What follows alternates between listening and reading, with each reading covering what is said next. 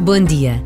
Num encontro com alunos e professores do Colégio Rotondi di Gorla Minore, a mais antiga escola paroquial católica de Itália, o Papa Francisco disse: Jovens, procurem a verdade em tudo, sem se deixarem condicionar pelas modas do momento ou pelo pensamento comum, pelos likes ou pelo consenso dos seguidores.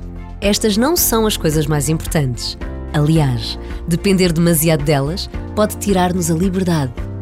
Basta uma breve pausa de oração para escutarmos palavras que nos obrigam a refletir e a rezar.